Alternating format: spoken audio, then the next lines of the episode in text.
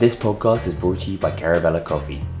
Welcome to Origin Compass, where we look at all things coffee from the origin perspective.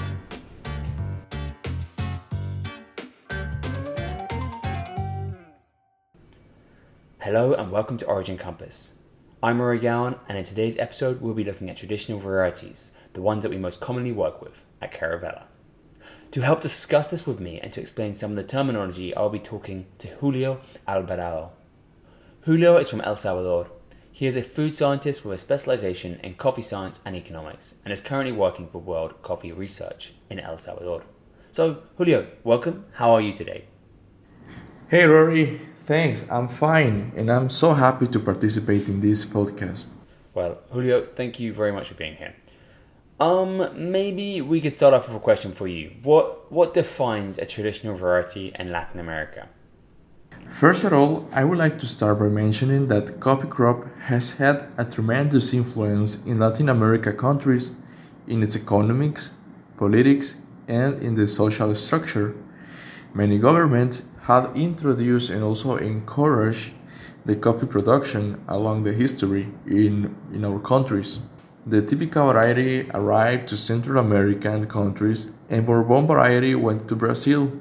Talking about traditional varieties in Latin America, it's talking about Typica and Bourbon varieties, and also their mutations or crosses. As Julio says, the traditional varieties found all over Latin America can be traced back to either Typica or Bourbon. That is to say that many of the traditional varieties that we see today are either mutations or hybrids of these two original varieties. In more recent times, there has been some injection of different genetic material, but in many cases, these traditional varieties form a large proportion of the coffee still found in Latin America today.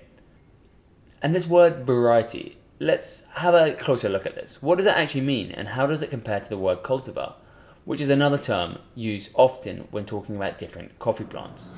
This is a nice question, but okay, let's see one by one. Variety is a natural group of plants given by nature, with no human intervention. Cultivar means cultivated variety, and this is a product of breeding efforts. So, in this context, Typica it's a variety and S L twenty-one it's a cultivar.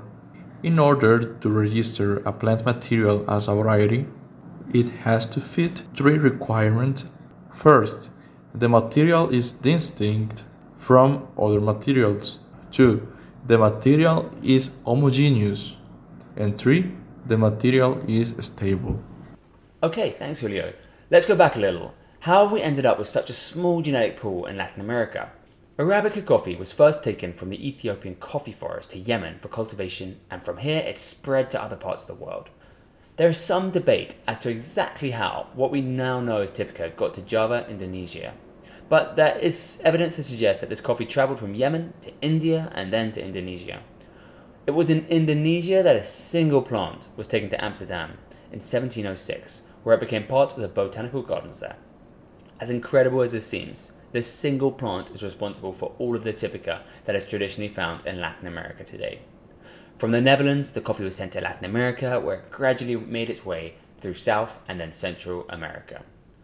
Bourbon, on the other hand, was taken multiple times to Yemen to La Reunion, which was at the time called Bourbon, in the early eighteenth century, as many of the plants did not survive the first few trips. It wasn't until the nineteenth century that it would then leave the island to continental Africa by French missionaries.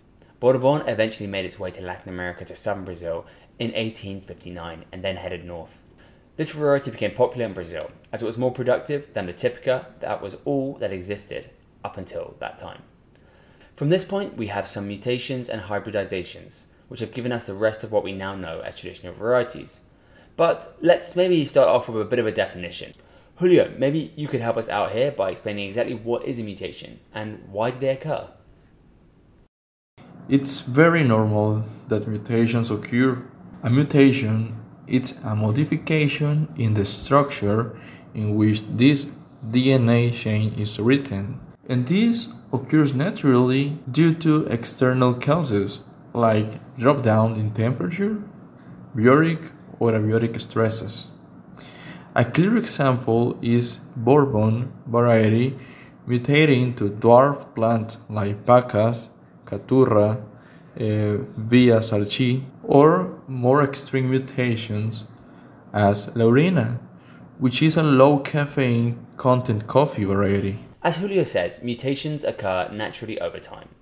Bourbon is responsible for some very important mutations that have given us Caturra and Pacas. In the case of Caturra, this was a dwarf mutation that occurred in Brazil. It resulted in a tree with a bushy appearance, and this meant that collecting coffee was more practical. It also meant that the tree could be planted closer together, and this improved production yields per hectare.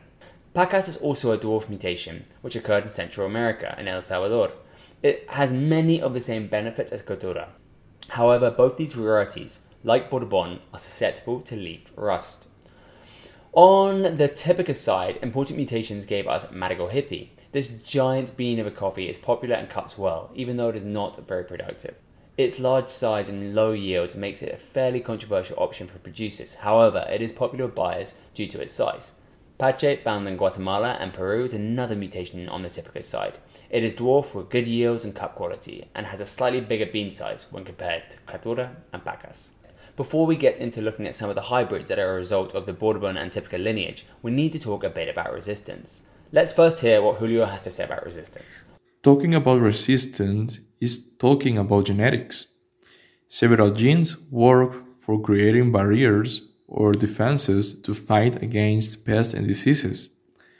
An example of this is genes to, fa- to fight against coffee leaf rust. As we said, both Typica and Bourbon are not very resistant to coffee diseases, and particularly leaf rust. And so, in general, the mutations that are a result of Typica and Bourbon in Latin America are also not very resistant to rust. On the farm, good management of crops in terms of keeping the trees healthy, higher altitudes and cooler growing climates, as well as other preventative measures, are often enough to keep the rust at bay. However, through hybridization, some resistance has been created. The resistance of coffee to coffee leaf rust on improved varieties comes from the Coffea canephora species. In most of the breeding programs, big efforts have been made to cross Coffea arabica varieties with Timor hybrid.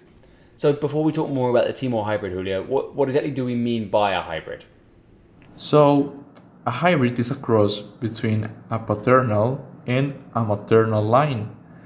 The first offspring is named F one, and the second is F two, and the third is F three, and so on. In order to create a variety coming from a hybrid, you need to go from F one to F six in order to get stability and to fix the traits that you want in your variety. So this is a whole process that takes a long time, as twenty-five or thirty years. These new varieties are in general not what we would consider traditional, and in fact, as Julio mentions, many cannot be considered proper varieties, as when they reproduce, they do not pass down consistent characteristics, as they have not yet stabilized over time. Examples of these include Sachimors and Catimors. So let's move back to our traditional varieties in Latin America and talk about some of the hybrids that have resulted from the traditional Bourbon Typica lineage. Bourbon and Typica came together to produce Mundo Novo. This was a naturally occurring cross that took place in Brazil. The result is a large tree, like its parents, and good yields, like Bourbon. This was then crossed with Caturra to get Catuaí, which is short, like Caturra, and reasonably productive. Maragogipe and Pacas came together to produce Pacamara. And, well, Julio, as you are from El Salvador, maybe you could speak to us a little bit about Pacas and Pacamara. Yes, I would love to talk about Pacas and Pacamara variety in El Salvador. So the Pacas variety, it's a natural Bourbon mutation, and this was discovered in a farm owned by the Pacas family in El Salvador. That explains the variety's name, right? Years after that mutation was discovered, it was domesticated and then it became a variety. And then this variety was crossed with Maragogipe in order to create the variety Pacamara. This one has gotten a tremendous importance in a region due to its productivity, bean size, which is so characteristics, and cup quality. Often it can seem like there's so many different varieties all over the place, and in many cases there are, but some varieties you hear about from producers are actually just the same variety with a different name. For example, in Colombia the term Arabigo is just Typica, in Peru it's Nacional, and in Mexico it's called Pluma Hidalgo. As we can see, the genetic diversity of Latin American traditional varieties is very small. As buyers of these coffees, there is a great attraction, as the cup quality tends to be better, and for this reason they're very sought after. Keeping these varieties in the ground is actually quite challenging, as although they are more profitable for producers, this is only the case if they get a good production and a cup score to match.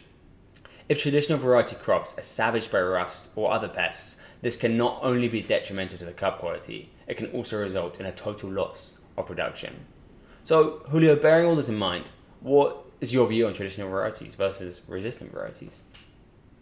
Well, I think that there's a market for everything. While improved varieties are more productive, many traditional varieties have a good or outstanding cup qualities. In the end, it depends on the grower to decide what varieties to grow depending on his farm conditions and the market niche that they want to approach. Also, it depends on the possibilities that you have to, to invest in the management of, of the farm. Traditional varieties are still very good, and if you give them an appropriate agronomic management, you can obtain a healthy plantation. On the other side, some improved varieties had shown to have high cupping scores. For example, it comes to my mind the H one Centroamericano, which is a F one hybrid of Sarchimor crossed by Rume Sudan. Yes, the variety is just one side, albeit an important side. How coffee is processed post-harvest has a massive impact on how the coffee will taste, and this is just as true for traditional varieties as it is for resistant varieties.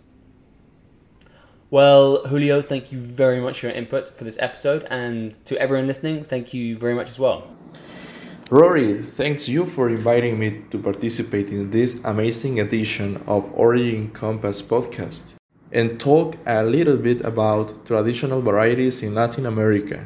It was great to have you, Julio, so thank you very much once again.